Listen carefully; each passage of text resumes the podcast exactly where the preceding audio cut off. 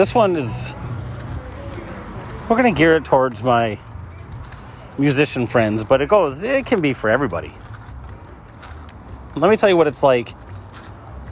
My first two months in Clearwater, Florida, trying to put a band together. It's first of all, before I came down here, I went on Bandmix and I had a a whole lineup, right? I think that's kind of a repeat story, so I won't spend much time on that. But you know, you could say I vetted people and t- talked to them and said, "Hey, this is what I'm doing. Yeah, man, man, I'm on board, man." It, it, it. it all sounds good, right? Then that falls apart. I got down here, and uh, as soon as I started saying, "Hey, let's let's get together and practice," I was being ghosted. So I told you about that, right? Well, so I found new players after going through. I mean, I've already gone through 20 different people um, singers, bassists, lead guitarists, and.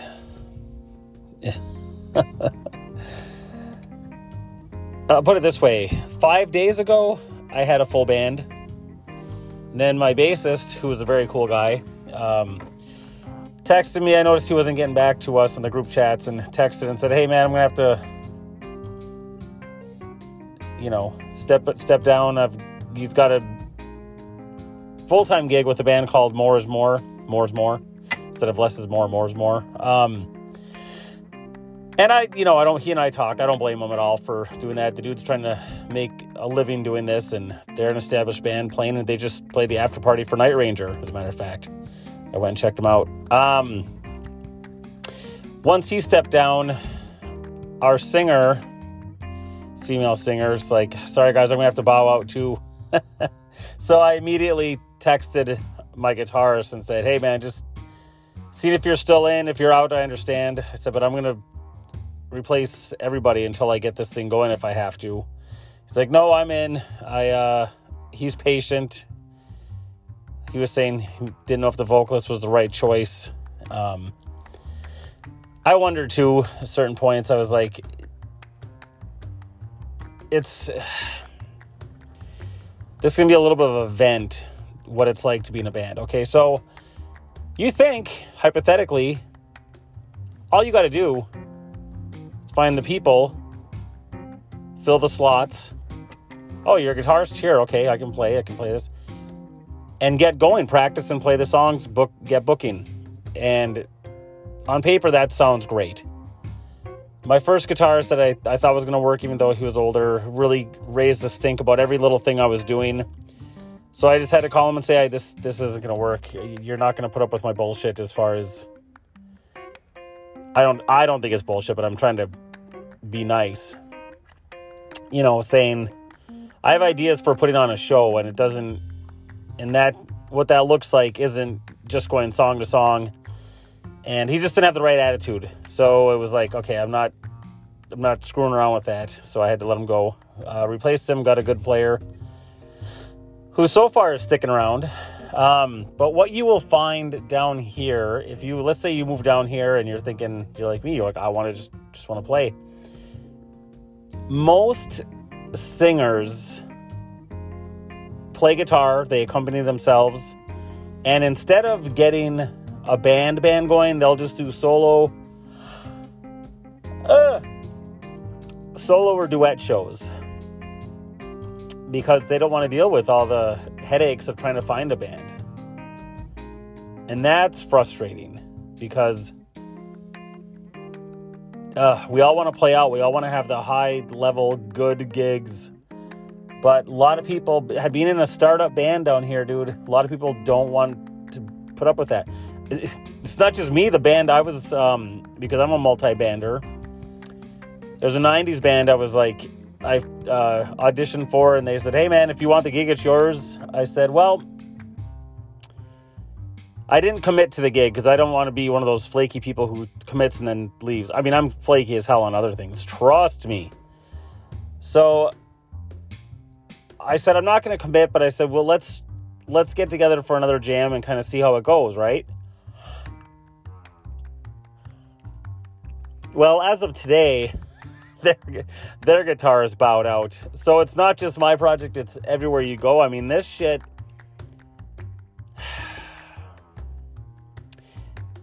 it's frustrating. It's nothing new, but good God, it's happening a lot down here, man. Like, I swear it's actually easier to put and keep a band together in the UP almost than it is down in Clearwater, freaking Florida right now. Um, I've only been here two months, but you know, I'm a go getter, dude. I don't just sit and wait for. I've learned my lesson, man. You, you know, a week is a long time if people aren't getting back or if they're not. Um, yeah, well, responding or putting any effort in. Like a week is. I won't even wait that long. When I got down here and I texted my guitarist that it was supposed to be my original guitarist, just to get together, I was like, hey, let's go grab lunch or something real quick. Oh man, uh, you know, blah blah blah, excuse, excuse. I'm like, I drove, I actually drove down to St. Pete's to so I'd be like, "Yeah, I'm already here, man. Just tell me where to go, and we'll meet." And I, I did that. And he's like, "Oh man, I'm just not feeling good today." And I'm like, "Okay, I am effing done with your stupid face right now." So it's weird because people will say, "Yeah, yeah, yeah," and then nothing. So thank God, thank good. I'm older and I know better than to wait. When I was in Alabama, there was a cool band that I was. This is right when I moved back from LA, so I was really.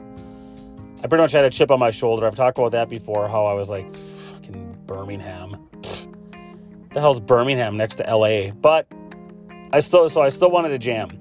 I found a band called Scream Sophie, and I was like, these guys pretty awesome, man. I was pretty pumped, and they seemed pumped on me, and I waited a week and I was like, okay, I'm calling them and like kind of chased them down. Like, yeah, I thought we were going to do some stuff. And then, like I said, that's another part of the, the time I realized you don't wait. And another thing that happened that kind of changed my direction was when I did finally hook up with a band called Soul Shaper in Alabama. Um, we were playing a New Year's Eve show and I think I helped book that one. I can't remember the details, but uh, we. this still frustrates me to this day. Like uh, 20 years later, almost 20 years later. Nobody's dancing, and then we finally played a song um, by Drivin' N' Cryin', and it wasn't Fly Me Courageous. It's and remember I don't sing, but the chorus is I'm going straight to hell just like my mama said, right? Whole dance floor got packed. I think we played Shook Me All Night Long, and it was like five minutes to midnight. The dance floor is ready to go. People are ready to party, and the lead singer says, All right, we're going to take a break. And I was like, What? We just got him out there. It's right before midnight. I'm still pissed to this day that. And that's, these are the things, man yeah, it's a little bit of ego, but it's also just knowing what's right and what's not right. Okay, when I I'm getting fired up. When I see certain things happening that are just that cause to quote Thomas the Tank Engine, if they if they cause confusion and delay, are they just bad decisions, you know? I have to say something. But then you think to yourself, what are the goals? And that's this whole year, you guys, is me really looking at like a real hard, realistic look at my goals, man. One of my goals and why I'm doing the podcast right now is one of my goals that I put is I would like, and I've always wanted this, but I've never actually gone for it. Not really. I've always wanted to make a good living playing music, okay? And I'm just coming out of a show right now. A good band. I jammed last week uh, with the guitarist, and they've got a good lead singer. And but it's a it's a typical small gig. You know, I've played many just like this, and like last week when I was playing for the bikers, which but I didn't even tell you guys about that, man. Um, I I have to tell you. Uh, okay, so I get there and get a nice big hug from the lead singer chick who's um very okay i'm just i don't think she's gonna listen to this. And it's just the, the truth. I was told about her before i got there. Um very full of herself lesbian who is pretty arrogant okay? And god i hope she never listens to this but like i said i was kind of warned about her before I got there, and then I saw it right away. And she's like, "So the."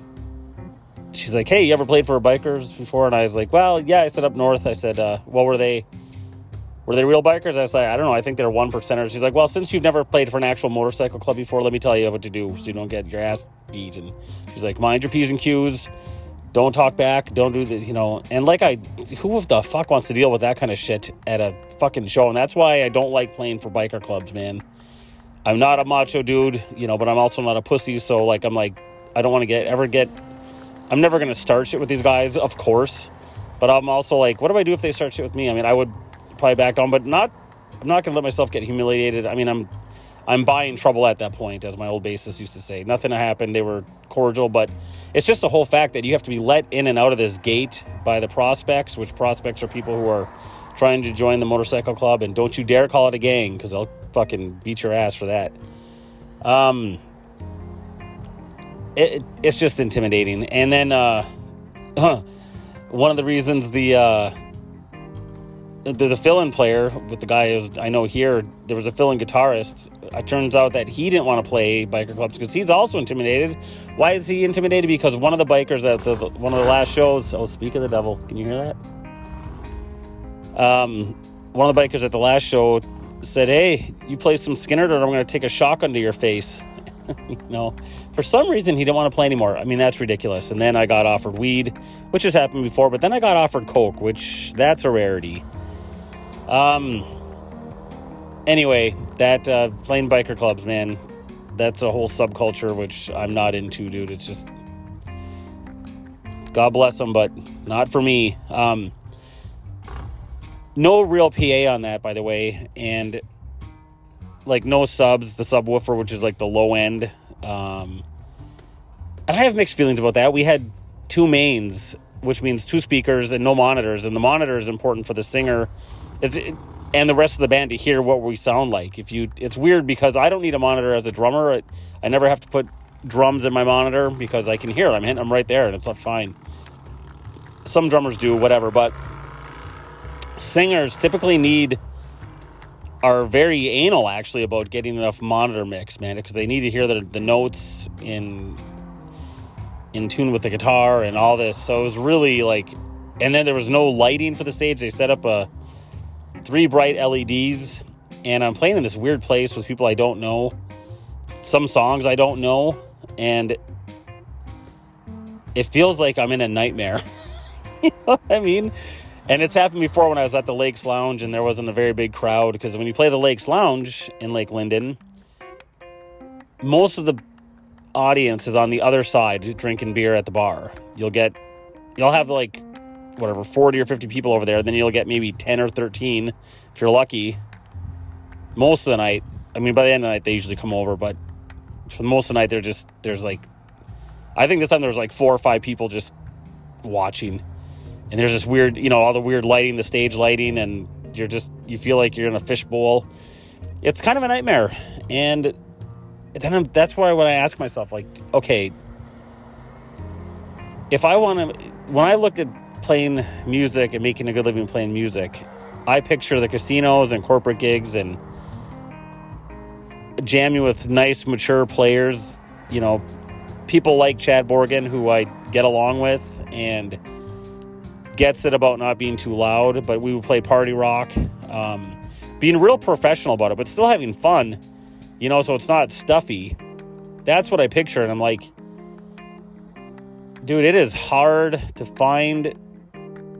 It's like finding eagles among pigeons. You know what I mean? There's pigeons everywhere. If you try to find an eagle, that's a little harder, man.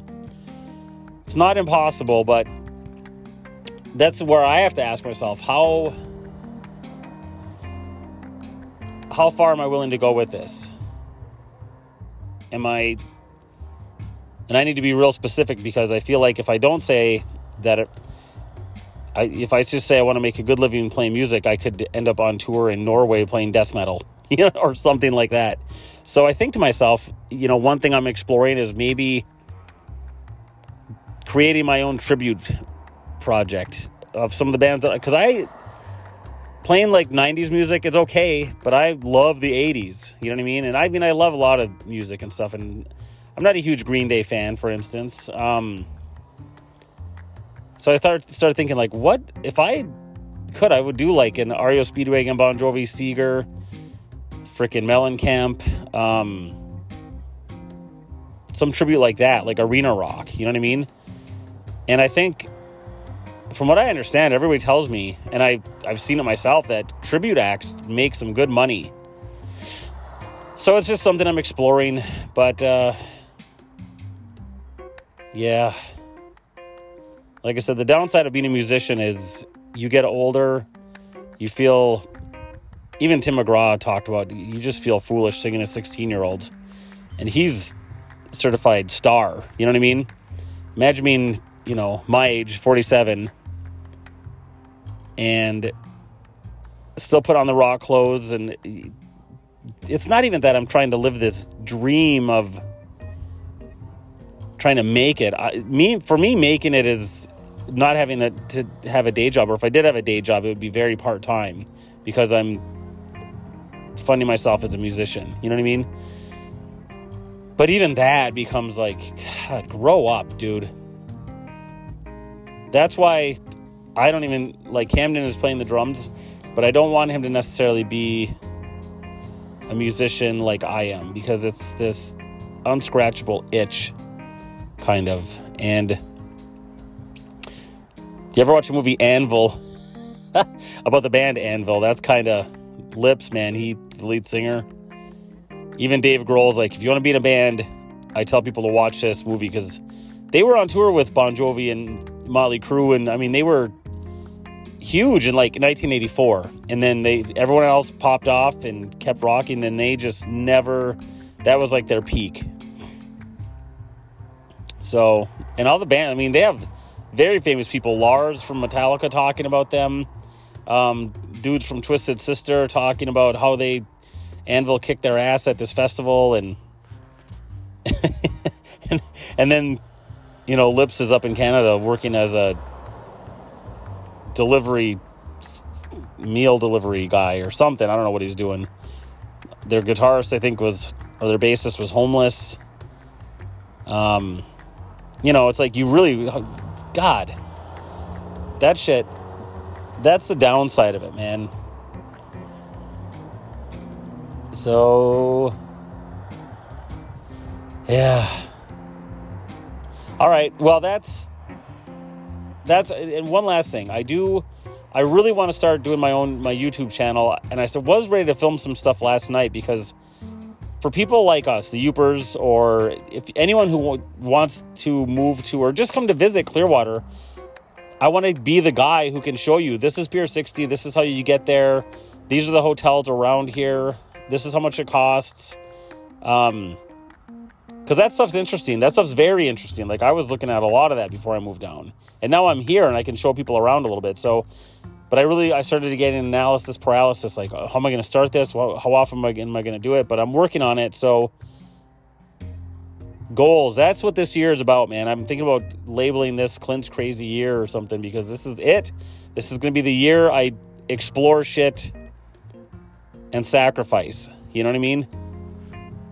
This is almost 20 minutes, but 20 minutes of stellar, awesome stuff. Talk to you guys later. Bye.